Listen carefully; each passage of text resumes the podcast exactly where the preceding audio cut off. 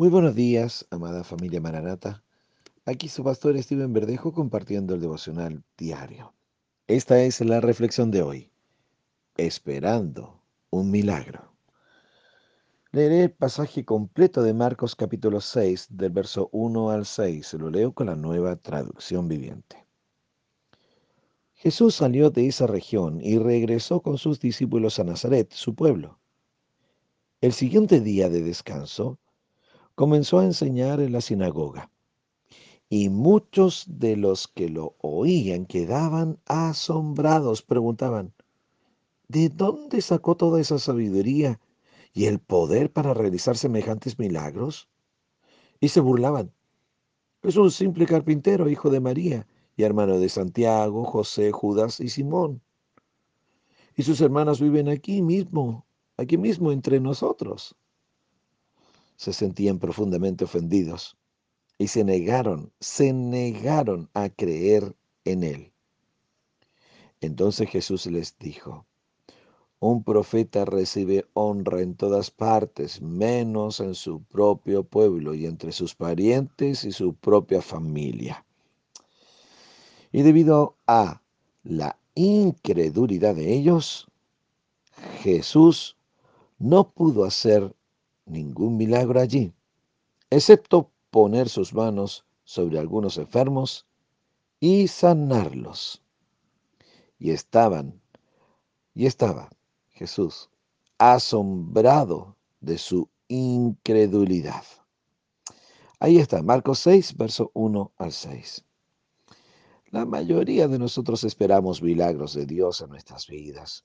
Es nuestra familia o o también en aquellas personas a, quienes estimamos. Ver en ellos un milagro, sin duda, es algo emocionante y esperable. Ahora bien, le invito primeramente a comprender qué es un milagro para poder esperarlo con la expectativa correcta, pues en nuestra ignorancia nos podemos confundir. Por ejemplo, debemos tener en claro que un milagro no es magia divina. Repito, un milagro no es magia divina. Permítame darle la definición de milagro. Es aquel suceso extraordinario y maravilloso que no puede explicarse por las leyes regulares de la naturaleza y que se atribuye a la intervención de Dios. Es singular y provoca admiración o sorpresa. Pues bien, entendiendo esto, es bueno preguntarnos qué probabilidades tenemos hoy de ver o ser parte de un milagro. Pues al estudiar las escrituras nos queda claro que Dios no ha dejado de hacer milagros en el día de hoy. Por lo que tenemos todas las posibilidades de ser testigos de uno nuevo, de un nuevo milagro. En el relato bíblico de hoy no deja de sorprender lo que pasó con los habitantes de la ciudad de Nazaret. Antes de analizarlo, permítame hacer un pequeño esbozo del contexto de la posible relación de estos pobladores con Jesús. Comprendamos que los textos em, o los evangelios, me habían dicho, los evangelios no dan detalle, detalles de la vida de Jesús durante su infancia, adolescencia y juventud etapas que vivió justamente en la ciudad de Nazaret. Después de aquel episodio del niño, ah, me refiero al niño Jesús perdido y hallado en el templo, lo recordará ahí Lucas capítulo 2, verso 41 50.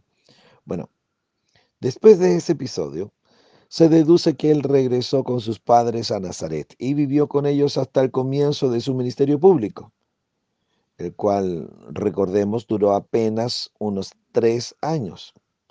Al parecer, durante su vida en Nazaret, ¿sabe? Jesús no hizo nada extraordinario para que llamase poderosamente la atención de sus vecinos. Ellos le vieron crecer como uno más de los muchachos del barrio. De seguro lo vieron jugar, crecer y trabajar. Así que para ellos Jesús era simplemente el hijo de la vecina María y de su esposo, el carpintero de nombre José. Nada más.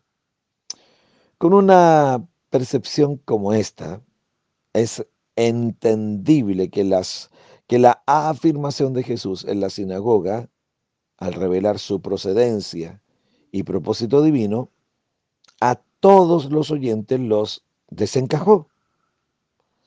El relato de Marcos, capítulo, bueno, Marcos en sí, dice, cuando llegó el sábado se puso a enseñar en la sinagoga. La multitud al oírle quedó maravillada y no lograba asimilar de quién les hablaba y enseñaba. ¿eh? Y no lograban asimilar que, eso es, que quien les hablaba y enseñaba era el vecino Jesús que vieron crecer. Por eso es que se preguntaban, oye, ¿y de dónde le llegó esa sabiduría? ¿Quién se la dio? Y esos milagros de los que oían habían sido hechos por sus manos. Mi hermana, mi hermano, por eso se preguntaron, ¿no es este el hijo del carpintero? Como le dice Marcos 6, 1 al 3. Bueno, el relato continúa diciendo que sus coterráneos estaban asombrados y a la vez escandalizados. En otras palabras, estaban atónitos porque no podían explicar la tremenda sabiduría y autoridad que emanaba de él y no les calzaba que eh, con el bajo perfil que había tenido durante los 30 años en medio de ellos, ahora en esta actitud de maestro, y se notaba que justamente lo era, era algo que no les, no les calzaba. Así que su elección más segura fue no creer en él. Aunque él se paró delante de ellos y se mostró en cuanto a su propósito, lo que venía a cumplir, se mostró. Pero ellos no le creyeron. Por eso Jesús les recordó el proverbio, nadie es profeta en su tierra. Y como relata el mismo evangelista, no pudo hacer allí más milagros, a excepción de esos pocos, ¿no? Y aquí es bien interesante porque se menciona que fueron unos pocos enfermos a quienes curó imponiéndoles las manos, como que los separa, los aparta de, de los milagros en sí. Bueno, aprovecho de inmediato aclarar este punto. Esto que no pudo hacer más milagros. Y esto tiene mucha relación con usted, mi hermana, y conmigo, mi hermano. Con usted, varón. La verdad es que Jesús no es que no pudiera hacer más milagros. Él siempre tuvo el poder para hacerlos. Siendo Dios mismo, ¿qué podría impedir la manifestación de su gran poder? Pues nada, pues nada. Creo que solo su propia decisión u un objetivo o un plan mayor podría evitar la manifestación de su ilimitado poder. Mire, lo que pasa es que Jesús no quiso hacer más milagros allí, porque no estuvo dispuesto a romper, a transar el requisito planteado desde el Antiguo Testamento. Para que hubiese un milagro tenía primero que existir fe. La fe nos permite ser testigos de milagros. La fe es esencial para abrirnos las puertas de los milagros de Dios. Aquí Jesús estaba asombrado malamente por la falta de fe la falta de fe de los habitantes de Nazaret. Marcos 6, ¿no? Bueno, eso es lo que, lo que quería compartirle, mi hermana. En el relato del evangelista Lucas, la escena termina de una manera muy violenta, fíjese. Jesús, luego de leer en la sinagoga un pasaje del libro de Isaías, Isaías en el fondo fue Isaías 61, ¿eh? el verso 1 y 2, dijo, Hoy se ha cumplido esta, escritura que acaban de oír. ¿Se da cuenta en Lucas 4:21? Igualmente Lucas relata el asombro y la incredulidad del auditorio. Jesús, citando algunos ejemplos del Antiguo Testamento, Testamento, le enrostra su falta de fe. Es entonces que todos los de la sinagoga se llenaron de ira esa ira es como envidia a la vez. ¿ah? Y levantándose, lo arrojaron fuera de la ciudad. Así lo relata Lucas 4, verso 28-29. Jesús tuvo que escabullirse para no ser linchado por la turba que se levantó. en plena autoridad. En todo caso, él pasó en medio de ellos y se fue. Bueno, Contrario a la falta de fe de sus vecinos, Jesús sí encontró verdaderamente una gran fe en personas absolutamente inesperadas para los religiosos de la época. Recordemos algunos. La mujer sirofenicia, el centurión rumano. Oye, ni siquiera eran judíos estos y tenían una fe que el mismo Señor declaró públicamente. Nosotros tenemos hoy día el privilegio de leerlo en las escrituras, pero dijo, no he hallado una fe como esta en todo Israel. Recuerde también a aquella mujer enferma por 12 años de un flujo de sangre. El Señor sin duda permitió que hubiese una sanidad, pero fue ella quien tocó el manto. Ella activó con su fe el milagro que provino de, de, nuestro amado Señor Jesús. Y se acordará del otro ejemplo, los cuatro hombres que bajaron a su amigo paralítico en una camilla desde un techo para dejarlo a los pies de Jesús. Bueno, ahí se muestra la gran fe de cada uno de ellos. Bueno, en todos ellos el Señor Jesús destacó la fe que tuvieron. Eso es a, Él, eh, mi querido hermano, eso es lo que lo conmueve. Una mujer de fe, un hombre que tiene fe, no le es indiferente al Señor. ¿Me sigue? Repito, un hombre o una mujer de fe no le es, no pasa desapercibido, no es indiferente a los ojos de Dios. Como ya les comenté en el día de hoy, también somos testigos de milagros. A veces no parecen tan espectaculares como los bíblicos, pero fíjese que sí ocurren y los vemos. El más importante de estos es el que, el que Dios provoca al transformar la vida de una persona. El cambio de vida de una persona en sí es un verdadero milagro por definición. Además, en reiteradas oportunidades hemos sido testigos de sanidades sorprendentes. Dígame, ¿sí o no? Amén, ¿cierto? También hemos sido testigos de la provisión, incluso hasta inesperada que Dios ha, ha dado. ¿Sí o no? Amén. Amén. También hemos sido testigos del, de rescate, del rescate que el Señor ha dado a nosotros mismos. ¿Cuántas veces nos ha librado de la muerte? Hemos sido testigos de su protección sobrenatural en más de una vez. También me apoya con un fuerte amén. Amén. Es decir, Dios nos ha mostrado su favor usando su poder con especial cuidado sobre nosotros. Pues bien, Debemos ser sinceros y reconocer que hay veces en las que esperamos en que Dios haga todo el trabajo sin darnos cuenta que Dios también provee los medios para llevar a cabo tal acto milagroso.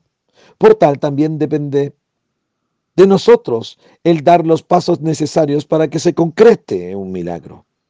Y es que el valor y la fe que mostremos será de gran ayuda para ver finalmente aquello que, a los ojos de los hombres, parece imposible.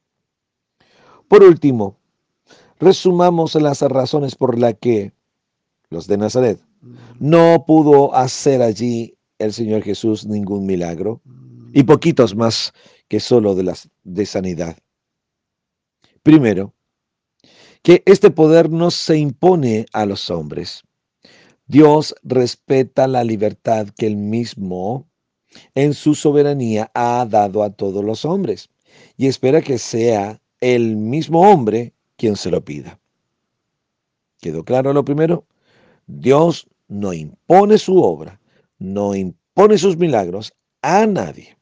Dos, en segundo lugar, la única forma de disfrutar del poder de Dios en nuestra vida es por medio de la fe. La fe es el cauce por el cual llega al hombre todas las bendiciones de la gracia de Dios. Dicho esto, queda claro que la incredulidad ata, en cierto modo, las manos de lo divino. Porque el reino que el Señor predica no es un poder que se impone, sino una oferta de amor que se recibe en libertad. Por supuesto, la incredulidad del mundo no reduce en lo más mínimo el poder de Cristo, lo único que hace es quitarle al mundo el privilegio de experimentar el beneficio de su poder. Tristemente este fue el caso de Nazaret. Aún así, siempre hay algunos que se benefician de su gracia y también en Nazaret hubo unos pocos enfermos que fueron sanados por él. El resto perdió esta bendición por simplemente ser incrédulos. Mi amado hermano, mi amada hermana, ¿cuánto perdemos por la falta de fe? Nos preguntamos también cuánto tuvo que costarle a Jesús predicar en ese ambiente y cómo limitó el fruto incluso hasta de su palabra. Aún en nuestros días, cuando la atmósfera es de, es de expectación, aún el esfuerzo más modesto puede inflamar a las almas. Sin duda, cuando están dispuestos a esto. Pero en un ambiente de frialdad crítica o de indiferencia, indiferencia, aún la palabra más llena del Espíritu Santo cae en tierra simplemente, sin producir. En las vidas de los que escuchan, sin producir nada.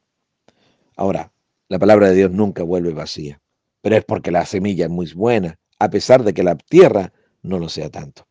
No seamos tan fríos y tan faltos de fe. No perdamos la oportunidad de ser testigos privilegiados de la manifestación del poder de Dios. ¿Usted dice amén?